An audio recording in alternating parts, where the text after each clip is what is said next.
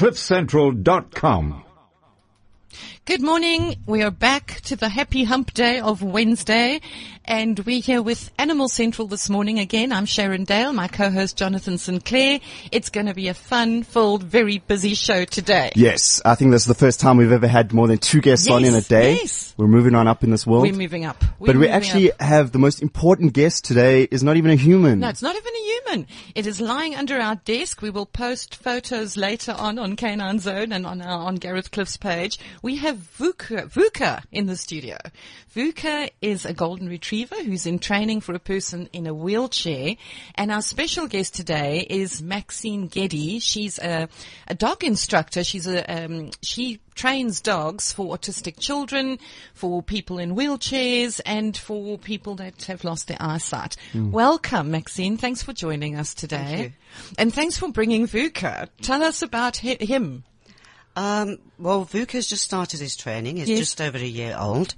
Uh, and he already knows how to pick articles up. Oh, really? He can open and close doors. He can turn light switches on. Yes. He can do um, a bark on command. Can, So we, can we make Can him we, bark? yeah, can we try that? Um, hopefully he'll do it. Let's see. This going to be see. awkward if he doesn't. Say to the Yes, it listeners. is. it's like children, they never do it when you exactly. want them to. Speak. Speak. Good boy. He wants to. He just wants the food, the he little wants the treat. He wants the But, treat. but he's still very young. Hey, he's only one year old, and uh, he's just started his training, I Yes. believe. So Yes. I think we can forgive him. Uh, no, he wants that treat. What a No, all I'm getting is heavy breathing, I know, yeah. I know. Yes, you heard the heavy breathing. Maxine, so, so let's start by telling us what, what it is that you do. Um, well, I work for the Guide Dog Association, so obviously our primary target is guide dogs for blind people, and then we have a small section, like you said, where we train service dogs for people in wheelchairs, Yes. and we train dogs that aid au- uh, children with autism as well. Okay. So what the what the autism support dogs do is they wear two leads, um, one of which their caregiver or their parents will hold, and Yes. then the other lead the child holds onto. Because kids with autism do tend to run off a lot. Oh, and they don't want to be restrained by their parents holding their hand, but for some reason they're happy They're to hold okay the lead the on dog. their own. Yeah. That's Which you can imagine makes a huge difference to um, the parents being able to go shopping without their child Without the child mm. running off in the mall. And it must do good for the kid as well because I know kids with autism, they don't really relate to people as well. So maybe having that dog with them all the mm, time is mm. a sense of security for them, I suppose. Well, it does bring them out of their own world. And it affects different children differently. Um, we've had dogs that have been used for therapy, um, whether it's OT, physical therapy, speech therapy, but each child's individual. Yes, amazing sure. work they do, Sure. yeah. And like Vuka, he's being trained now for a person in a wheelchair. That's right. When did his training start? How old are the dogs when you start training them? Well, when they're eight weeks old, they go and live with regular families that we call puppy raisers. Okay. and yes. they raise the puppies with supervision. They socialize the dogs. Um, they're allowed to go to shopping malls, places like that, with the puppies while they're in training. They get them used to cars, um, other dogs, kids, yes, the whole noises, lot. sounds, yeah. everything like that. When they're a year old, then they will come back to the training center for what we would call their formal training, mm-hmm. which is the stage that Vuka is at at the moment. They'll have about eight months training Yes. and then we will train the new owners with the dog. With the dog. Yeah. Okay, so Vuka came from a, what do you call it, a puppy? puppy raiser. Puppy ra- That must be heartbreaking. I know. How do you give it up after a year? I mean, that look at that must be face. heartbreaking. But I suppose if you know the good work they're going to do, it, it helps, you know? I saw a video once of a of a woman that had handed over her dog and she was hiding behind the car so she could just watch and see where her dog went. It must Oh, be very no, difficult. Shame, hey. But it's special people that do that. So do you mm. have people who volunteer? Yes, we have quite a, um, a large group of puppy walkers, but um, you know, depending on how many dogs we're breeding, because sometimes we'll get a huge litter of like ten puppies. So we're always looking for people to volunteer to be puppy raisers. Yes. For for a, so it's approximately a year. Yeah. Okay. And then they go into formal training. So do they stay within the, the behaviorist or where do they go from there? They come to our training centre, which is in Paulshof, and they'll actually stay there in kennels during the week. Okay. And then on the weekends, because uh, we, we're not training the dogs on the weekend, then they'll go home. Yes. So they actually Oh, stay so they at still our get to see centre. their family over the weekend at least. yes. That's yes, nice. they can go yeah. home for a bit. And is it difficult to train them? How lo- does it take a lot to, to get them to the point where you can actually hand them over to a person without sight or in a wheelchair? I wouldn't say it's difficult, um, because all of the dogs that we're breeding, we're breeding for dogs that are willing to please and willing to work, because you can't force them to do this work. Yes. Uh, we do use clicker a lot, Right. which is great fun for the You- dogs. fantastic, Um, yes. Labradors and golden retrievers and food go very well. Yes. I would say it's like that with all dogs. All yeah. dogs. But you know, sorry, I know you, I didn't let you finish. But what is it about golden retrievers that make them such good service dogs to humans? Well, with golden retrievers and Labradors, you know, you they, they are working dogs, hmm. but they're quite acceptable out in the public. Whereas, you know, something hmm. like um, a German Shepherd, People are more scared of that. yeah, hmm. Hey, that's a, it's an interesting way of thinking about it. and they're quite easy to take care of as well. You know, they don't Low Uh, maintenance. they're low maintenance. Yes. Yeah, Bec- you know, they're a daily brush and they're fine. And they're they fine. don't really need, and to go got to the awesome natures. They really Absolutely. do. Do you ever use other breeds? Or is it purely Germ- uh, golden retrievers and labbies? We have tried standard poodles, but not that many, Yes. and German shepherds. Um, but we haven't trained German shepherds quite a long time. But mostly, you know, we know what works. Yes. So Isn't the standard poodle supposed to be the, the most intelligent dog next to the border collie? well, another reason for us using golden retrievers and Labradors is that they're happy to to work. Yes. But if they're with somebody, say in an office, when they get to work and the dog is resting, a Labrador is happy to sleep for three or four hours and then get up and work Yes, again. yes. You know, whereas Border Collie would be fantastic at the work, will probably just want to Ah, carry on. needs lot- it's got a lot of energy. Yeah, bouncing Yes. off the walls all day in your office is not Yeah. ideal. Hey? Absolutely. Probably picking up everything you don't want it to pick Yeah, up and bringing it to you. So They also they're amazing dogs. I mean, if I if you look at how they do the sheep, um, what would you call it, shepherding, they're incredible. What the, the work that these dogs do, they really are. So now, a- as an owner or uh, a handler, already been chosen for Vuka? not yet. What we do is we would start training the dogs all the same. So the the basics that they're taught is to pick up dropped articles, um, open and close doors, light switches, like I said. Then we have a waiting list. Ah, We will start to then um, do a match with the dog and the person, which is quite an in-depth process. Because if we give somebody the wrong dog, we're setting them up for failure. So you're looking for like a personality match. yeah, and lifestyle. Right. There's loads of things we take into consideration. Yes. Then we will have a look at what that person specifically needs. So they might, for example, need the dog to pull their leg up onto the wheelchair plate. Oh, No, so not everybody wants to that. do that. Yes. Yeah. So once we've made the match, we will go into the very specifics Sort of sort of customize the dog to the human's need. precisely. It's amazing work. Okay, because I suppose the needs are very different from a, a guide dog to a for someone in a wheelchair or an mm. autistic child. Yeah. So the, the guide dogs are all trained the same, but there's um, the matching again is very important because Yes. everyone's different. You get um, somebody who walk really slowly and not very far. We don't want to give them a dog that needs Mm, a lot of stimulation now. exactly. Um, So do you train them all the same when you get them back as puppies, and and then customize them later? Yeah, sort of like a basic Yes. foundation training, Yes. and then whatever they specialize in, as if they were studying something. well, as in all dog training, obedience is is the ah, base. You don't have Start that. with that, and- yeah. yeah. Mm. So all of them have to have good obedience. And how many, like, would you say per year do you place with people? How many dogs are you getting out there? On the guide dog side, it's probably about 40. Mm-hmm. And on the service dog side and the autism support side, we're doing about 10 a year. Hmm.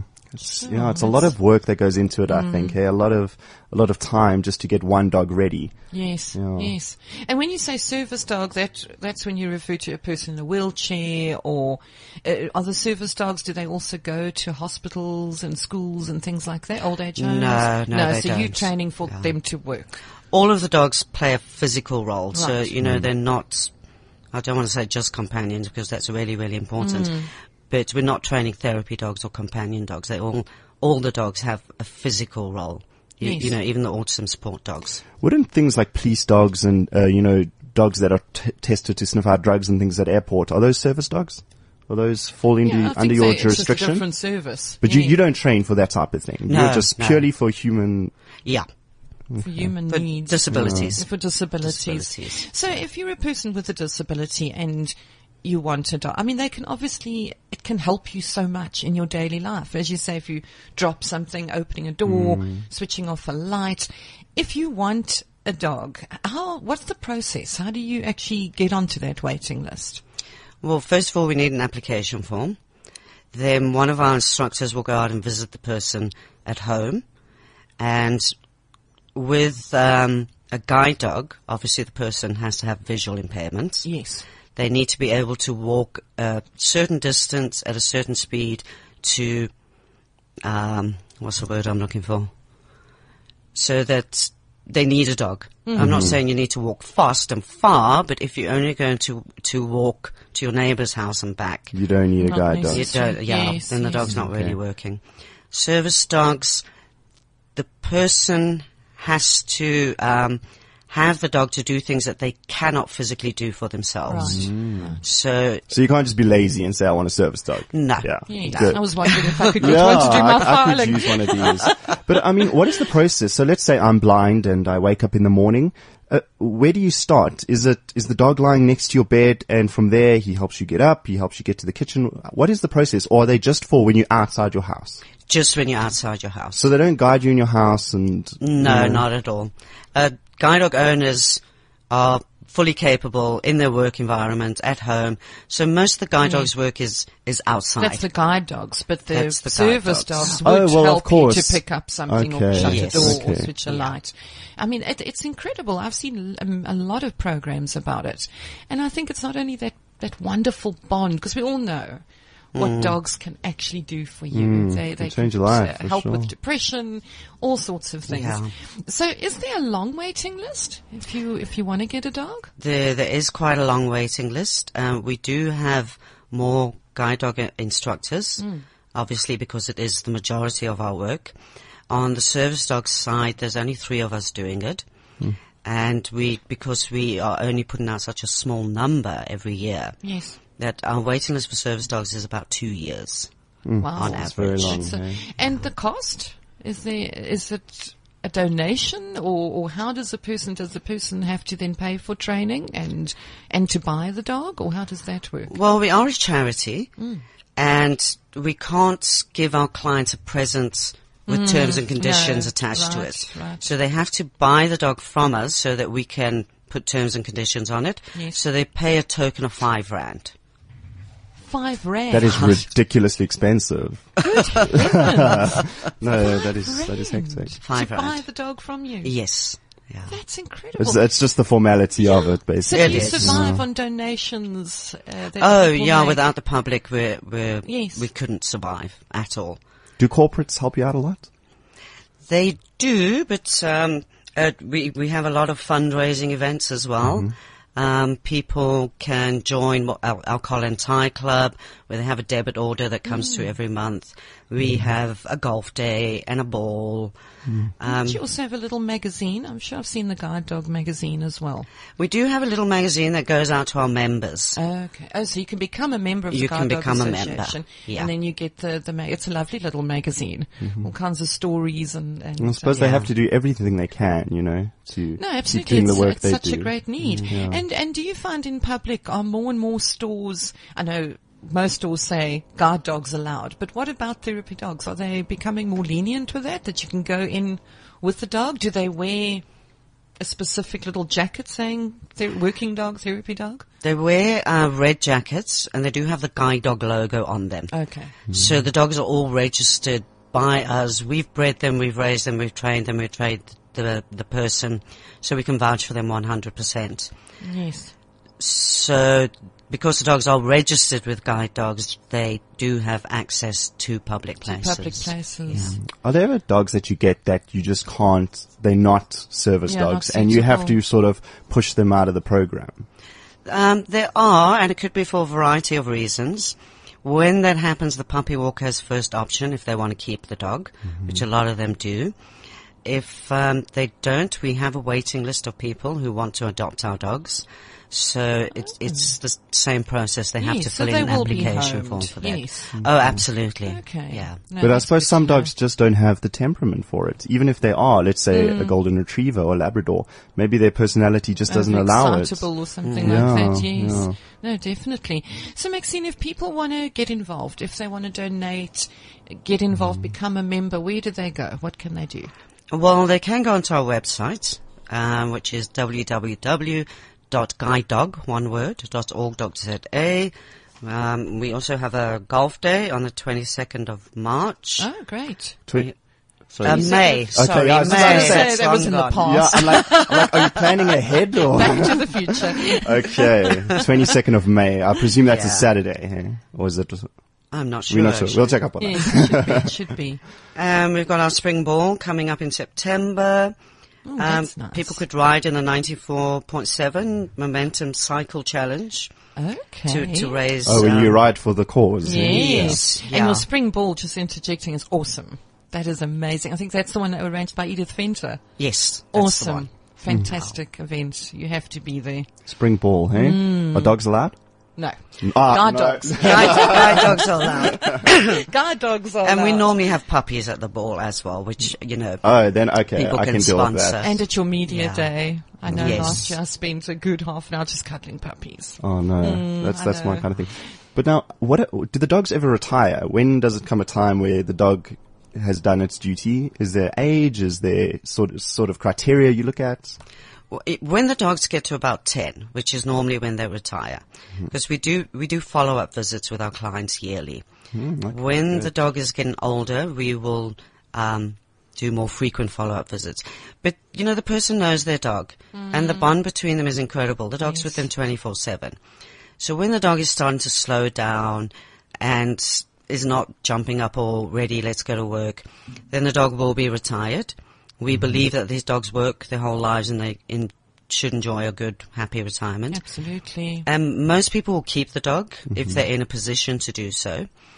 If um, they're not, in the rare case, let's say somebody stays in a flat and they've got a new dog to get them to work or what have you, they can't leave the old dog on its own. These dogs are used to being around people all the Absolutely. time. Yes, yes. And then we do have people who want to adopt retired dogs. the, the golden oldies. Yes, yes.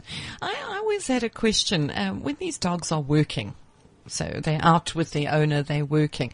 I've often seen, especially children, see them come and go, oh, can I say hello to the doggy? And, you know, distracting the dog. Is that mm. something that people shouldn't do? If you see a working dog, don't go and try and pet Try and it or because you're distracting it. Is that Yeah, which can be quite True. dangerous Yeah. for their Oh, right. owner. Okay. You know, if you've got somebody calling the dog or While he's crossing the food, road or Yeah. something, you know Yeah. what I mean? Yeah. then you know the dog's concentration's off its work. So admire from afar, but don't go and Yeah. fuss over the dog. But I suppose these dogs are also, they have to be, especially with children. I mean, if children run up and want to hug it or something, I'm sure they're used to that kind of thing. I just saw Vuka now in the in the waiting Yeah. room outside. How mm. he loved the two little I children think, I, are there. I, I- I'm pretty sure those were Carly, Carly's kids that were sitting out there. They just oh, loved her, Okay. yeah. yes, because I, I too, I mean, I'm one of these, you see a dog, I can spot a dog at a kilometer, ah, but I always stop myself and go, okay, you shouldn't hmm. distract the dog, because it could, as you say, be Yeah. dangerous. And look, at the end of hmm. the day, they're just dogs. So, you know, they like children. Hmm. Children are inviting and, you know, if someone's waving a piece of biltong in their face. No, absolutely. They're I suppose you should it. always check with the owner first. Can I pet your dog? Yes. Or, you know, perhaps the owner will say, yeah, he's not busy right now. Yes. ahead, No, yeah. no, absolutely. And it gives the owner a chance then to get their dog under control. You know, they can make them sit and then say, okay, you can pet now him you now. can do it. Yes. Dogs are a great way to make friends. You know, if you have a dog Oh, with you, yes. you will make so many friends. Pe- Anyone will come up to you. Yes, Absolutely. Some people, it's it's incredible how some people just have these stone cold hearts. They don't. Ah, yeah. I tell you Mm. what, I melt. But I wonder if there's other animals that could be used in this way. Um, you know, could you train a pig to do this? Could you train a, a goat or a cat, for instance? Is it just dogs that can help us like this? As far as I know, it's just dogs, but I know in America they have used ponies as guides. Okay. But I'm a city girl. I don't know anything yes, about, farm animals. But, Okay, but ponies aren't always small little No, things. no, like, can you imagine walking around with a pony? as- guide pig. that is crazy. okay. I would think like something like a parrot would probably work well. Yeah. Easy to carry around. He's sitting there. Oh. You know, might work well. No, Maxine, thank you very, very much for coming in today. We really appreciate it and the, the amazing work that you do. And I hope that our listeners get involved and become members and because without, as you say, the public, you know, you can't do your work. So another animal angel who's doing so much for people out there. And we wish Vuka a long and very, very active and helpful life. With Yeah, he's still got a long way to go, He's hey? got a way to Yeah. go. He's only one, so. when will he go to his new home? He'll still be in training between six to eight months. Oh, okay. So it's a Good little bit still. So you Yeah. still got. So do you have him? Does he stay with you? Like- No, he stays at our training He's at centre. the training centre. and He's my colleague well-behaved. Vincent is training him at the moment. Okay. Yeah. Well, we'd love to have him back when he's, you Yes, know, when in he fact, can let's guide us. Do and that. Can, Yeah, when he's gone to his new home, let's bring you back mm. in with his new owner. Yeah, That would be wherever he gets fantastic. That'd be placed. great. Yeah. Yeah. Good and story. hopefully he will bark then. Thank you very much, Maxine. Thank we'll be back. CliffCentral.com.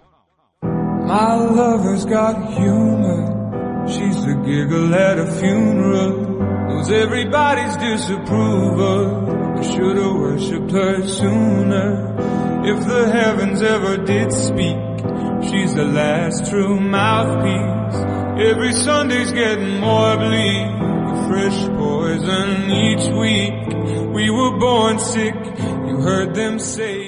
And we're back. We were just hustling around trying to get some photos done with Vuka, which he didn't really want to cooperate today. Yeah, he, we're trying to get him to look at the camera, but it's causing some problem. Then all of a sudden we hear silence. It's, oh, Yes, I know. I know.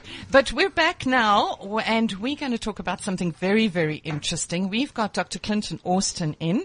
He's the- back. he's back. He's back. He's the head of clinical development and regulatory affairs at Bayer. And we're going to talk today. We actually put out the word and said, any questions? Who wants to know something, you know, along the veterinary lines?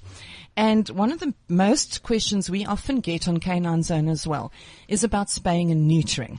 So we're going to talk about that today. Thanks, Clint, for coming back in. Much appreciated. It's a great pleasure. Nice to see you guys again. Yeah, sure. I'm actually quite out of breath wrestling with a golden retriever to try and get a photo. We're trying to do a whole photo shoot with this dog that is not interested at all. It might be my fault. They can smell vets from a mile. Oh, That's this actually is true, hey?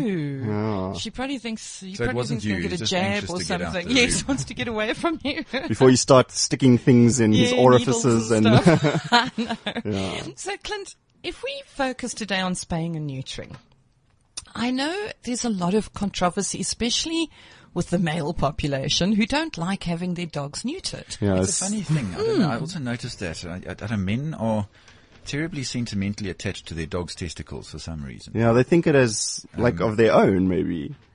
Yeah, it, it, I don't know. I think maybe they just, uh, if you talk to any male about um, neutering or castration, I think they all start to squirm fairly uncomfortably in their chairs. I had it plenty of times in my consultation room. But it is an absolutely essential thing if you're not planning to breed with a dog. Right. And, um, you know, a lot of people say, oh, but you know, why are you doing it so young? And, you know, you should wait until they've at least hit puberty first.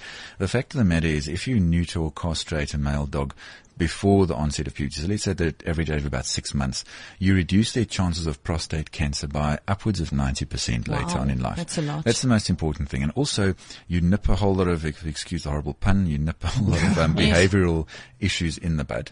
Over there, you know, if a dog, if you're neutering a dog for behavioral reasons when he's a few years old already, those behaviors tend to become fairly entrenched, and then neutering Okay. would have less, and, and a lot of times would have less of an effect than what you what you would like. Yes. And particularly if it is a male hormone testosterone related behavior like inappropriate marking, excessive urination, Yes. and that kind of mm. thing. And it does it does reduce a lot of aggression Oh, that right, male aggression, Absolutely. particularly if you're going to go into your whole sort of wolf pack mentality with your family and that kind of thing.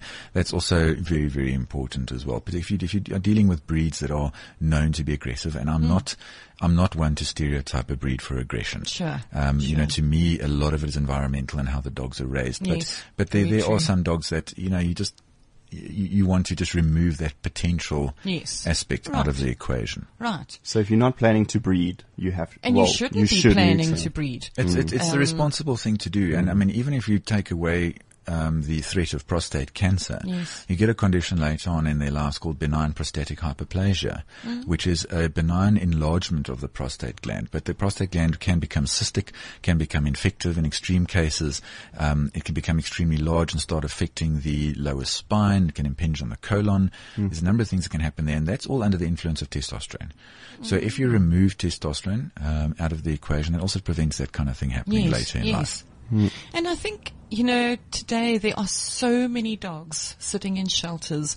There Hmm. are millions of dogs, you know, uh, the, the stats I saw, I don't know if they're correct, was about a million are being euthanized a year because there's not enough homes out there. People shouldn't be breeding. I, Hmm. I don't get it. You know, the, the excuses are, we wanted our children to see the puppies or we wanted to see what the dogs would look like. That's not a good reason. Yeah, and again, I I mean, there's this whole child car seat debate on the go at the moment. You know, by next week, everybody, child under three, has to be strapped in the car, and the biggest excuse is, well, this is going to cost me money. But it's it's one of those things that you need to take You into the equation when you buy a dog. Yeah. And please, when you buy a dog as a gift for somebody else that they didn't ask for, Right. you know, right. that, that's another particular That issue. over happens a lot. And, and the dogs from the shelters that get adopted, they are already spayed and neutered. Yeah. Because we have to get that done. We have to stop the puppy mills. We have to mm-hmm. stop the backyard breeding to, to make a difference. And you say the cost of spaying and neutering?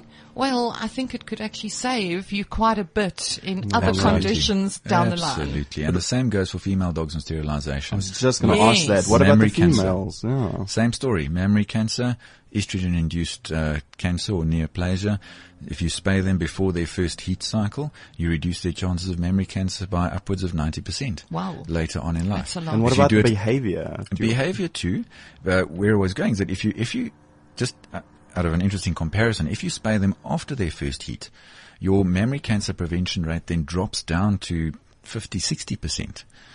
So, you know, there's a difference there because there are a lot of people, there is a, a few schools of thought that say, well, you've got to leave and let them have at least one or two Yes, heat cycles before you spay them. Yes. But then that's fine, but you need to accept then that your, uh, your preventative efficacy, shall we say, then becomes reduced, reduced. later on in life. So when correct? should you spay and neuter? At Uh, six age? months. Six, months, Is, a, is a good standard age. Okay. Um, they will, you know, your vet will also be able to recommend you col- liaise with your vet. yes. You know, uh, you really, you need to form a cro- close relationship with your veterinarian. For You need to be comfortable enough to pick up your phone at any time and say, listen, you know what, I've got this issue. I'd like to talk about Mm, it. Or, you know, I've been trawling the net and I found this particular issue. What do you think? You know, bounce these ideas off your vet. It's really, and some vets will have different ideas. Um, some vets will prefer, you know, to do different breeds at different months. But, but speak to your veterinarian. Okay, and it's and it's not at the actual operation. If we look at the spaying and neutering, my dogs have both been done, and it's not a big deal.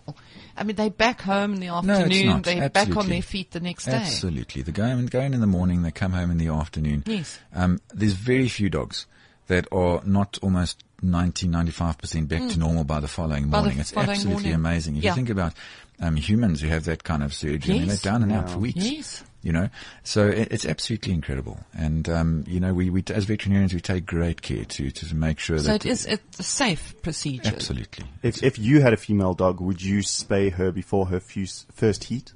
Personally, I would, yes. Mm. mm. Okay. And now, in terms of the males, I know if you neuter them too early, they never cock their leg when they urinate. Is that true? No, no, not necessarily. They still do. No, not necessarily. That's that's a that's a a, a learned behavioral mm. thing that they generally will either learn themselves or they'll learn from other male dogs who are doing it. Hmm. It it it really got, in my opinion, got precious little to do with neutering them too early. Yes. Mm-hmm. Now, I wanted to find out, I had my, I've got a male pit bull that we adopted and we neutered him. Sure, we, he was about seven, eight months old, but he still, it's a bit of a delicate question, but he's still, he's now nine. He still at certain times of the year gets very sexually excited and attacks my female and, and he gets a huge erection. Is that normal? Because someone said to me maybe they didn't do a complete neutering. Look, there are situations where, okay, there's a couple of potential hmm. options or, or, or answers here. Sometimes dogs are, have, not, have an undescended testicle, either one or ah. both, where they're known as a cryptorchid. Okay, so in other words, they're either unilateral or bilateral cryptorchid. And I, I, I don't like I, I don't like to think that any veterinarian would do that as, as and find a dog cryptorchid, take out the one testicle and, And leave, the leave other one the other behind. one. Um, that that's um, not ethical to Sure, begin with. Um, sure. But sometimes maybe an owner said to the vet, listen, it's going to be too expensive to do the intra-abdominal surgery to get that testicle out. Oh, take so out the they one. would actually have to go. The, the issue is so the, but if it's only at certain times of the year, I don't Yes, think that's a particular spring, issue in your enough. case. Yeah. Yeah. And the thing is with those undescended testicles, they, in, in large percentage of cases, go cancerous later in life. they form Oh. So Sertoli cell tumors, have him checked which are fairly nasty. see. You know, in your particular case, remember that, that mounting um, and that kind of thing is also very. Yes. often a dominance display by dogs. So you'll see females doing it to each other, you'll do Yeah. males Yes, doing so it to each other, and vice versa. It could be a dominant thing. Uh, and then, unfortunately, sometimes dogs enjoy the sensation, I'm Yeah, afraid. sure. you know, so, Sure. um, but, but so there are a number of sort of potential options there. Uh, the nice thing with, with, with neutering a dog though is that it's, you can be fairly sure when you've got both testicles out and that there's no potentially testosterone producing tissue Yes. being left behind. Right. Know, occasionally with a sterilization, particularly if it's a large fat dog, it's really, really difficult to get to those ovaries. Very occasionally you might get a small piece of ovarian tissue left behind, which is still producing a bit of estrogen. And then the owners are saying, well, this is very strange. My dog's been sterilized, Yes. but she's still coming onto heat every now and then. goes on heat. So, you know, but, but if there is something, again, if you're concerned about, go and speak to your vet. Have them checked out. Because to not sterilize your female, that's just aside from the health issues, it's also very difficult for the male dogs, not only in your garden, but in your In surrounding area. yeah, you'll be amazed at what, um, acrobatic feats Yes. female dogs in heat can induce from male dogs from around. I mean, they'll jump 12 foot walls Yes. to get to, her, and it causes all sorts of behavioral issues and generally could make you fairly unpleasant with your, unpopular with your neighbors, I suppose. right. But, um, really it's just the right thing to do. No, it if is you're the not right going to breed, it, it really is the responsible and right thing to do. I've, I've heard of people who say, well, we don't want to spay, but we'll just sort of keep her away from other dogs. Just go and have her spayed. I don't think it's all that costly either. I think I uh, believe it's about one three one five, something around there. To, it depends where you go, but again, find your vet, shop around. Yes. You know, see, see, see what you can get there. The other excuse you commonly hear is that we don't want to sterilize a female dog because they put on weight. Yes, I've And, heard that. um, it, it, to me, that is more related to less exercise Hmm. and poor diet rather than anything else. yes. Um, you know, it's not just because you sterilize your dog does not mean that they're going to get fat. It's got nothing to do keep- with you it. You can definitely keep them in shape with exercise and the right diet. Um, so the two are not directly correlated. Yes. And Clint, risks? Are there any risks having your dog sterilized or neutered? I suppose any surgery carries risks. At the end of the day, more. you, you are looking at a general anesthetic. So Right. are there risks? Yes. The same risks were you to go in for a procedure and a general Mm. anesthetic. But those risks are minimal. minimal. I would say a hell of a lot safer than just driving around on Gauteng roads on a daily basis. Let's put it that way. Yeah, sure. Um, but again, you can speak to your vet about it and say, what are the risks? You know, get into detail the procedure step by step Right. as to Yes. what's going to happen. But yes, with any general anesthetic, even in the healthiest of human beings or animals, there is a risk to But it. it's, it's very, small, small, but that risk yes. exists. And is it a quick procedure? How long are they actually under Yeah, anesthetic for? generally, if it's a routine spay and there's no dramas, really beginning to end 15, 20 minutes. Wow. That's quick. I see. That is quick. Yeah, it's, it's, it's a quick procedure. It really is. And do you it's think more castration people even are less. doing it? Castration under 10 minutes. Oh, really? Is castration actually quicker and easier? Correct, yeah. Okay. Yeah, I, rem- I remember my dog. We we sent him in the morning. We got him back in the afternoon. By the night, he was up and about. Didn't care. It was Yeah. done. Finished. They generally, I mean, we like to hang on to them after the procedure Just so to it's to, make make sure, sure, they've completely yes. recovered from anesthetic. There's no problems from the wounds. There's no post-op complications. Mm-hmm. Um, and you, you know, you should be taking home painkillers as well for a couple of days after a procedure like that for your Yes. dog. But generally, they, they really do well. They do And nowadays, fine. don't you use those those stitches that just dissolve, or the dog just chews them off, or how It's does a, it work? it's a problem. You know, in humans, you can tell a human or you can tell a child, leave your stitches alone and leave your wound Mm. alone. And then maybe if you want to put in dissolving um, or soluble stitches or sutures, fine. But in a dog, you'll notice that if you, as a human, go to a doctor with a laceration, they suture, they'll tell you bring stitches out three, four days. Yes, right, in dogs, right. they'll tell you 10 to 15 days. And the reason being is that dogs are very active. They're running around. They're licking that wound. They're lying around in the dirt. Mm. You know, there's the risk mm. of infection is that much higher. So we tend to leave the sutures in for a little bit longer just because the stresses that that wound is exposed to is just mm. that much higher. Yes. Um, and also remember a spay wound is on the ventral or the this on the ventral the bottom surface of the stomach. So the, and remember a dog stands horizontal, so the entire weight of the Is dog's organs is on that Wound. wound. You know, so we do tend to leave stitches in a little bit longer just to give the chance the wound the, the wound chance to heal. Yes, to give it Do your, chance do your clients ever bring their dog in and say, take out the stitches and the stitches are gone? Uh, often, You're like, where, where are these stitches?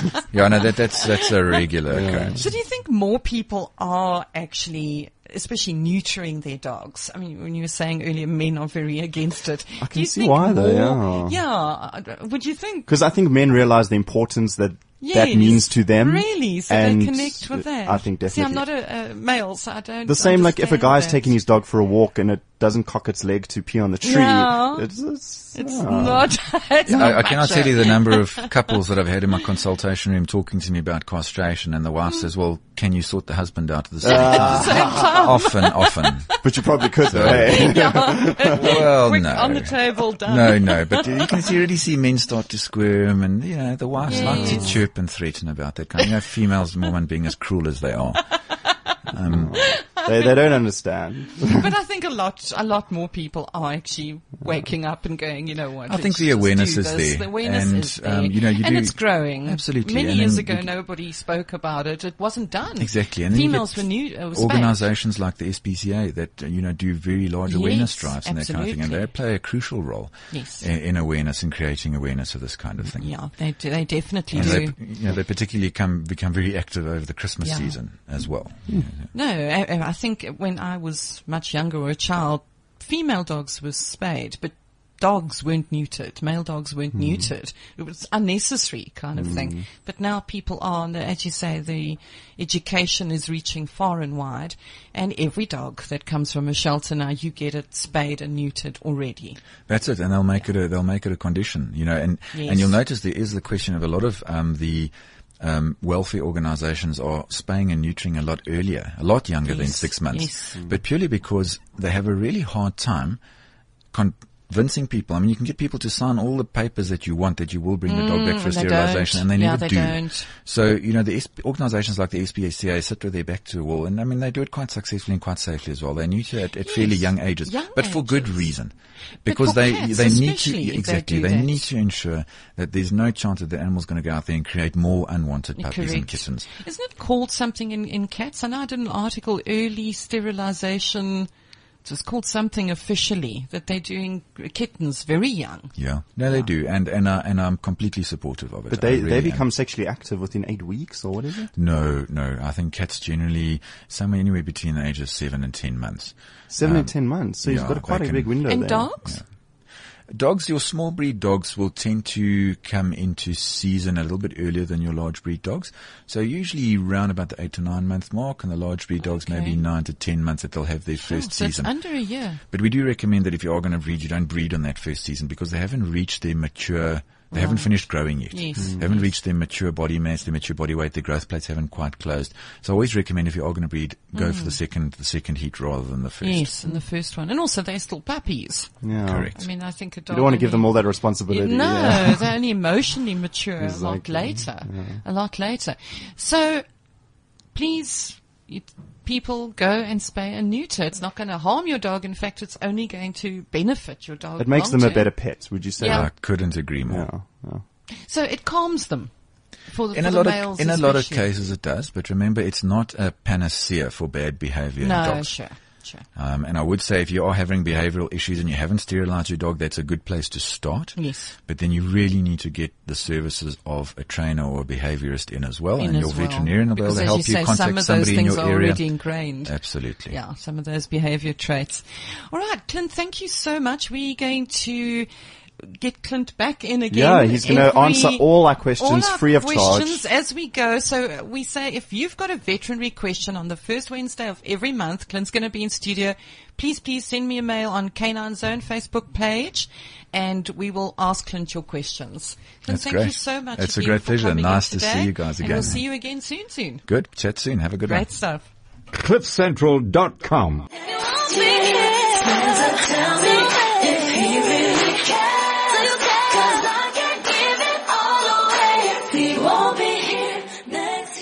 cliffcentral.com. It's a busy, busy morning here in Animal Central this morning. We've had lots of fun so far. Too many And guests. I love so it. So many guests. It's Yeah. lovely. It just goes so, it's exciting. Yeah, and I don't know why we're playing a Christmas song when it's not Christmas. Did we play song. a Christmas song? Yeah, it was uh, Santa Tell Me, Ariana Grande. I just felt like it, but then Hey, nothing wrong our, with that our Christmas producer. Palesa was like, Jono, why are you playing this song? It's not Christmas. no, no, that's fine. As long as you didn't play Jingle Bells. Yeah. We'll, but now we're back with um, the wonderful Morgana James. Now she's with the Donkey Upliftment Project, part of the NSPCA, and we were hoping to get a donkey. In fact, Gareth said earlier, why didn't we bring a donkey? Yeah, here? you know, he says that, but you know, Yeah. he's got a donkey walking up his stairs, he's gonna moan. he, he said I could bring a dog, so I'm holding yes, folks to it. he said you must bring it. Absolutely. There you go. he said we can bring any animal besides a snake, eh? So, Uh, he wasn't happy with the snake. When we had that, he left very, very a snake, quickly. a snake would be happier outside, out in the bush. yeah. Yeah, Yeah, no, this was sure. a, a huge uh, was a- reticulated python or Yeah, something. that albino, we- it was beautiful. Yeah, he Yeah. was. It was absolutely beautiful. Yeah. But Gareth left the building. but Max, uh, Morgana, thank you so much for coming in today. First, tell us what it is that you do. Okay, first of all, thank you so much. It's great to be here to talk mm. donks for mm. just a, a, a moment in time. And I think it was just fortuitous, Yes. strange that it was, that you had Maxine with beautiful Vuka beforehand. Be- Yes. Because you were talking about service dogs. Mm-hmm. And donkeys, like dogs, are the most amazing service animals. Really? You know, we, we sit here, we're in the city, we're surrounded by buildings and fancy cars, and I think it's kind of hard for us to, to really understand what donkeys really. Hmm. But in this amazing country that we live in, you know, we're talking at, it's estimated figures of, of half a million working donkeys. Seriously, And that these many? are ultimate service animals because right now, as we're speaking here, people, you know, kids have got to school today because donkeys Because have, donkey. have drawn a cart. You've got people that are getting their social grants because donkeys have taken them. The people in clinics, you know, we do sort of workshops um, outside human clinics where the old folk are saying, you know what, I got here today because of my donkey. But Good heavens. there's a clinic to help me who helps the donkeys. Yes. And we try and fit into that gap. We work very much in um, the very remote areas, very rural areas, Right. and it's where service provision is, unfortunately for, for donkeys, it's non-existent. It's non-existent. Yeah. Because you know, when you live in the city, you you never see a donkey, Exactly. very rarely, and you don't think that there's so many of them actually working every single day. Yeah. What are what are they doing? So aside from transport, It's basically the, the ones that we deal with and largely throughout the country, they're drawing carts. Um, building materials, food supplies, taking kids to school, Right. taking I'm the looking at the elderly for, for social grants and that kind of thing. It's all very um, physically uh, tac- uh, Physically phys- physical demanding. demand. That's what I'm looking for. Yeah. Work. so they eh? work hard. Can I can I tell you they work really really hard. They if if you look at I mean we've had situations. um, I mean the little donks we deal with. You're talking 150 kilos, and there's two maybe three donkeys in a cart, and we've stopped them where they're pulling a ton. Oh, Um, and it's just unfortunately sometimes the folk who who own them and the folk who use them, um, they need assistance because they need to understand what's fair on the animal, what's legally Absolutely. acceptable, and it's very much the the project. Our the motto for our project is we're providing a hand up, not a handout because Yes, we yes. believe people need to be self-sustaining. So our project, our interventions are based on showing and helping the people, skills empowerment, education, how to improve harnessing, how to actually do it themselves. Mm, So that when we're not there, because we've got a massive country, we can't be everywhere. No. How do they help themselves? It's not just about harnessing. It's about healthcare. It's about um, resting the animals. Yes, Uh, So yes. it's it's a everything in that to animal's educate life. them. Yeah. uh, to educate them more because looking at the, the pictures you gave me here. They are so beautiful, but you can see they work hard. And you're saying here that generally these donkeys are owned by very poor people. Very poor people. Very poor people. Yeah, you're talking folks. In, in fact, a, a lot of the folks we deal with, it's child um, headed households. Yes. The parents Yes. have died. And we've got seven-year-old kids that are responsible for putting, catching donkeys out the veld, putting them in harness, watering them, feeding them, and going out to collect firewood and water mm. to sustain that family. And it's it's quite oh. remarkable, you know, the the relationship that people have with the animals, Yes. the the relationship of need. And we fit in that gap because unfortunately sometimes the dire straits that people are in, they don't always give a lot of thought to their animals. Yeah, well, if you can't feed Yeah, you yourself, can't feed yourself, or get medical Yeah. attention. Yeah. But Yes. this, this, our projects are very practical. So with our kids projects, we, you know, in some communities, the kids are just, these kids should be out playing, they should be at school, but circumstances sometimes always not Mm, easy. yeah, not in and um, they take it out in the animals. So some of the interventions we've had, we've spent so much time with the kids, getting the kids involved, and and the basis of what we do is kindness and empathy. Because you know what? yes. If you can get people to be kind to animals across the board, hmm. you change how they handle animals, how they work with animals, Very what they do. So it's, it's not just about a skill; it's about changing somebody's heart. Oh, that's hmm. And you know what? beautiful, Absolutely. Hmm. And Quite can I tell you, when I walked in here this morning, Jonna, I just, it was so great to be here. You came up and you offered us coffee outside and you offered Vuka water and just hats off to you. That's a kind of thing. Mm. It's, and it was so natural. You just, you know, like, well, you know, he's one of us Yes. sort of thing. When you change people's hearts, it becomes natural to do that. It's not a message. It's because you feel it. I'm mm. thirsty. My donkey's thirsty.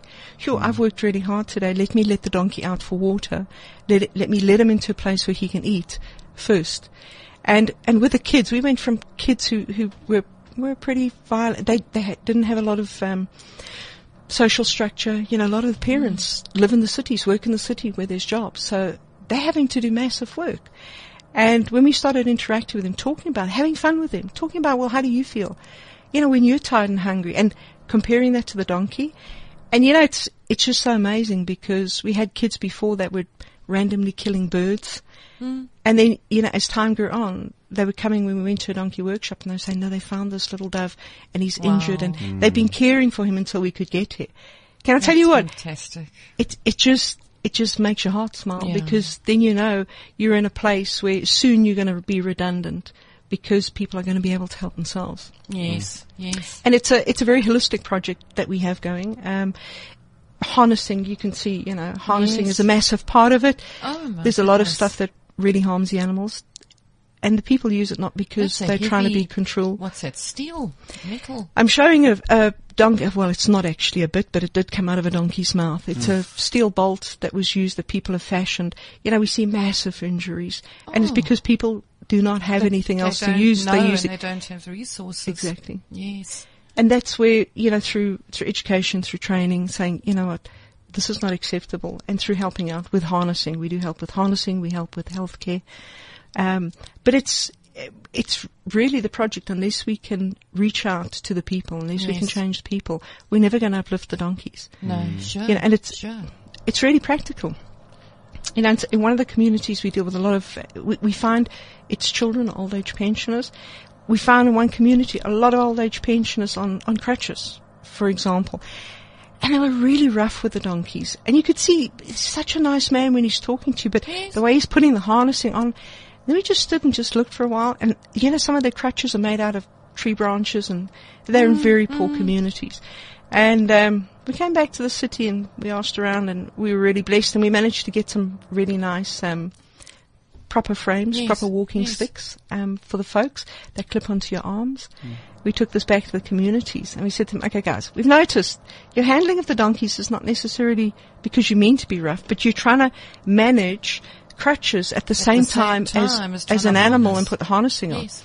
So we gave them the uh, the new crutches, and I tell you, apart from the fact that I never thought I'd really be like overjoyed to see a one-legged man dancing, but these Yes. folks are so you know, it's just like It just changes their they were so pleased to that we'd also tried to help them put on these these um, you know this this new equipment for the folks, and how it improved the animals because now they were using. Um, equipment for themselves that they left their Which hands free so they could properly handle the animals. And Morgan, where where are the where do these donkeys come from? Well, the donkeys we work with are really in the remote areas. Limpopo Northwest, they've got the largest concentrations. There's also some in the Eastern Cape. You know, there's throughout the country in Northern So Cape. they, and that. they bred by specific breeders? No, no. You know what? These these donks and donkeys are amazing because they are. We we have in Africa such incredible animals. Hmm. A donkey is the most amazing African animal. They're African true originals. Um, that are spread across the world, Yes. but in communities they, they breed freely. Um, it's not a specific Okay. breeder. Yes. They they just randomly sort of breed, and that comes with problems in itself. Uh, yes, I, I Um, was thinking and in, that. in some cases, when, um, for example, you have an albino donkey, a male, you know, that's not genes you want to carry on in a community because they're so compromised with skin cancer and they, Oh, they don't have that kind of care. Yes. So where possible, we also try and castrate animals, Okay. especially ones with, with, um, poor conformation, poor genes like the albino genes and that kind of thing, because it's, it's harmful to the, the long-term welfare of that animal.